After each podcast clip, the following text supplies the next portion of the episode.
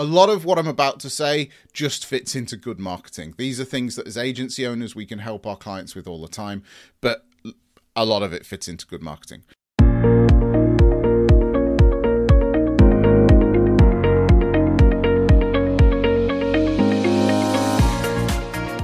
Hello and welcome to this episode of Retain FM. I am your host Pete, and today we're going to start a two-part episode about user generated content or UGC. In this episode specifically, we're going to be looking at what UGC is, how it impacts SEO, and what the role of the digital agency can be in helping our clients with their user generated content. And in the next episode, we're going to look at how AI tools can help with stimulating UGC in the marketplace. So, firstly, what is user generated content or UGC? Well, simply put, UGC is content that is published online that is generated by your audience a large part of this will be autonomous, i.e., generated, unstimulated by the audience, be it reviews or testimonials or questions, any of that kind of stuff. But businesses can also have a UGC strategy that can help stimulate this content production. It's also good practice for businesses to showcase the best user generated content that they can find and gather it together and put it on their website. And because of that, UGC can have both an on page and off page benefit for SEO. So, what are the different types of user generated content. Now, I won't go into most of these are very self explanatory, so I won't go into each one in, in great depth, but just to give you an idea of what can consti- constitute UGC. Firstly, reviews and testimonials. Secondly, social media posts, social media posts generated by your audience, not posts that you generate yourselves. Uh, blog comments, any user generated videos, whether that's unboxing videos or walkthroughs or anything like that.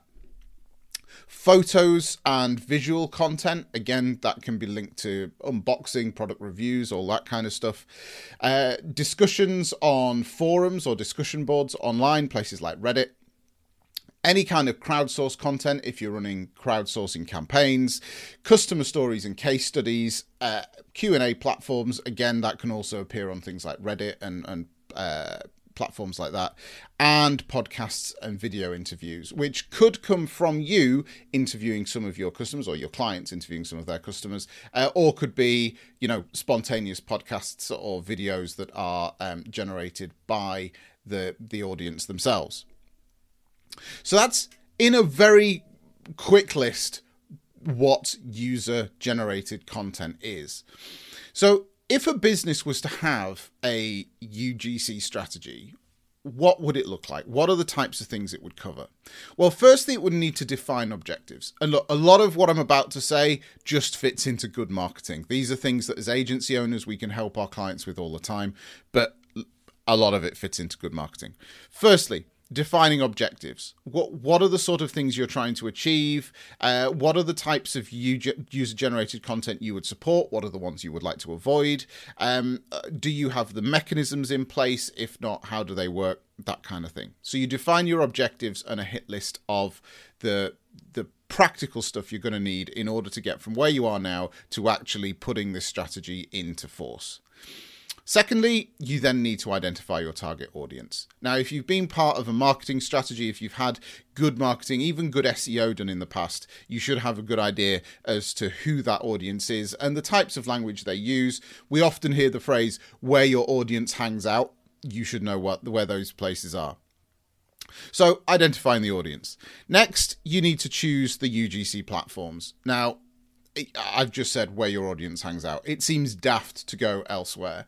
But that said, there are other things that you might want to consider. For example, if your business is a bricks and mortar business and you do rely on an element of local traffic, you might want to put in place a mechanism whereby you push Google reviews, for example, to help boost your local SEO listings. So, what are your the platforms that you want to push for UGC?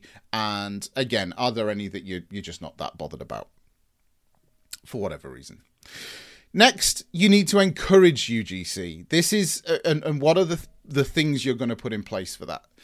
Now, that could be things like follow-up emails to, to orders or sales it could be customer satisfaction surveys it could be some of uh, you know the, some messaging that you you put at the end of uh, certain projects if or certain sales if your clients or their clients have good experience so um, there are ways that you can stimulate this and we're, we're going to talk about that a little bit more in the role of the agency in a moment as i say but basically look, this is a strategy you're putting together. It, it's not designed to be something that happens by chance.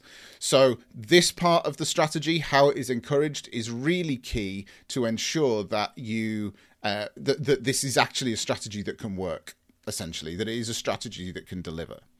Needs to provide clear guidelines um, on how use you expect users to create, particular and particularly submit for your showcase the content that they create this ensures an element of consistency and quality to the to the particularly to the content that you haven't created but that you are going to feature on either your website or your client's website.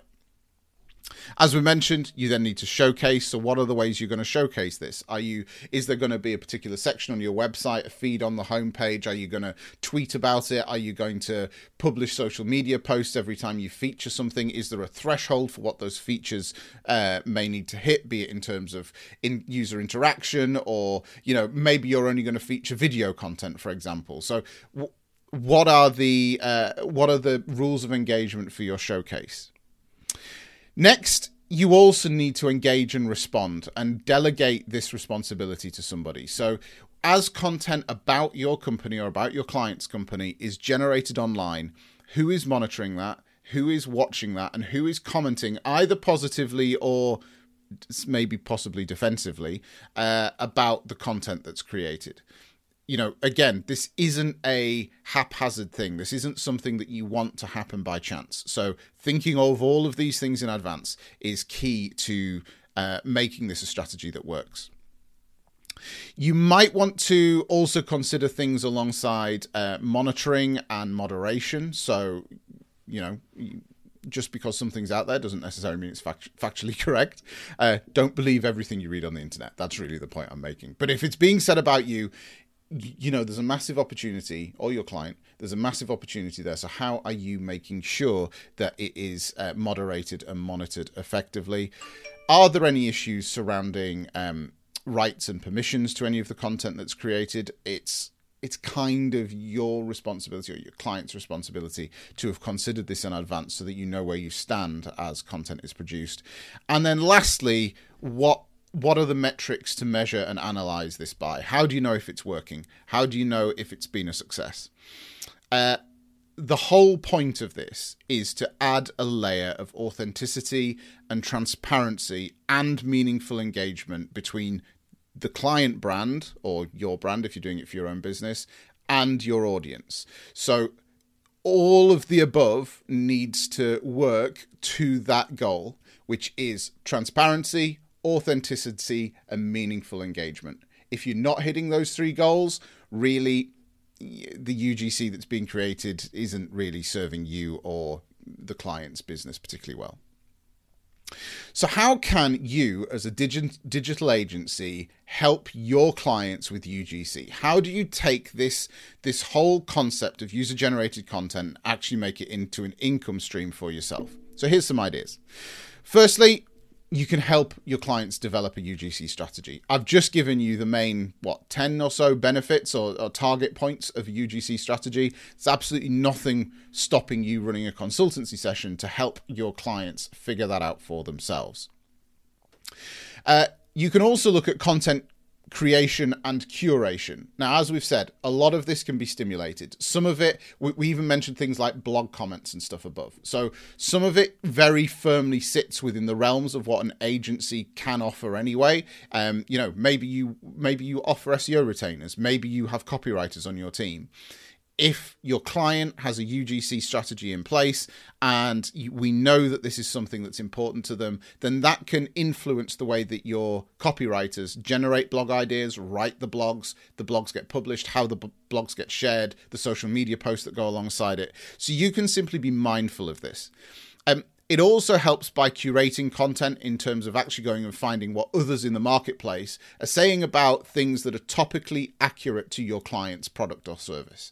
So, um, yeah, content creation and curation are definitely something that you as an agency can offer to help your clients with their user generated content.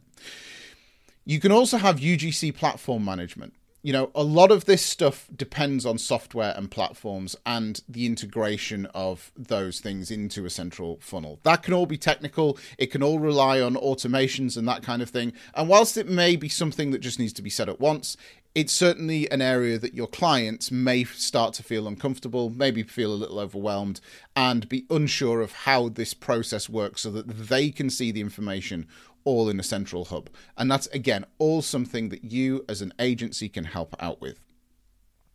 Moderation and qual- quality control. We've just mentioned it. You need a moderation part of your strategy, and that is time. Uh, that takes time.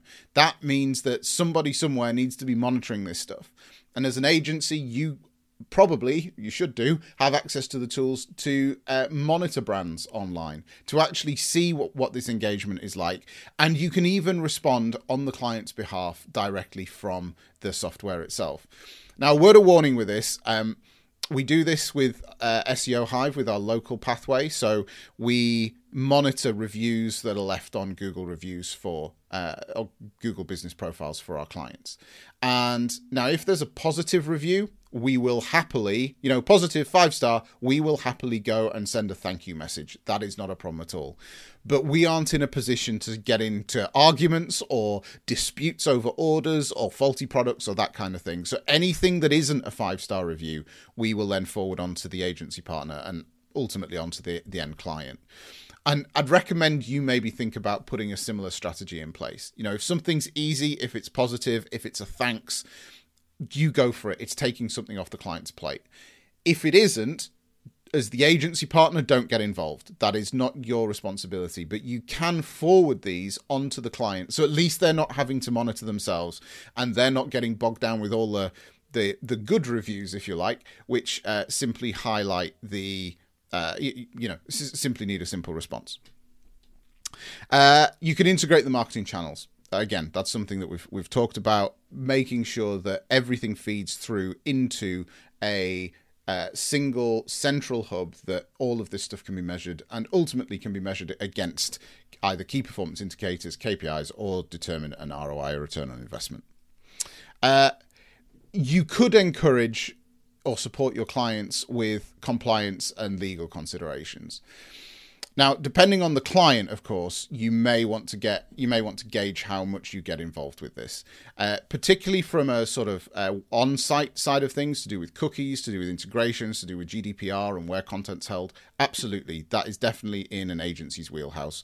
Anything outside of those that kind of scope, the client really should be getting legal advice um, themselves. But that lawyer may may need to get in touch with you to understand how things technically work online.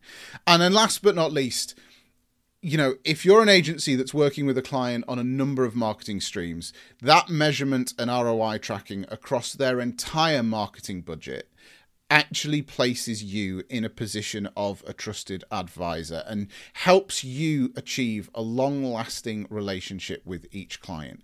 So make sure that you know the the the pies that you're we have an expression in the UK about having fingers in pies make sure you know the pies that your clients have their fingers in and make sure that you are monitoring how each of those channels are impacting a client's business and how uh, how that is affecting their bottom line, their sales, and of course, if there's any obstacles that are being highlighted by the data. So ultimately, that is it. I realise this has been a bit of a whistle stop tour of a of an episode, and that's kind of the point what I really wanted to do with this episode and with the next is to encourage you to consider how you could turn user generated content for your clients into a possible income stream for yourself. So I hope you've got some value out of this episode. If you're watching this on YouTube, please make sure that you hit that like and that subscribe button. And if you're listening to the audio version of this podcast, uh, I'd be delighted if you would share this podcast just with one other person. That really is how this podcast can grow. Uh, otherwise, I'd love to see you online. We have our Facebook group where you can ask any questions to do with this episode or any past episodes, or even just queries about running a digital agency. And if you don't want to do any of that, that's absolutely fine. But I will see you in the next episode.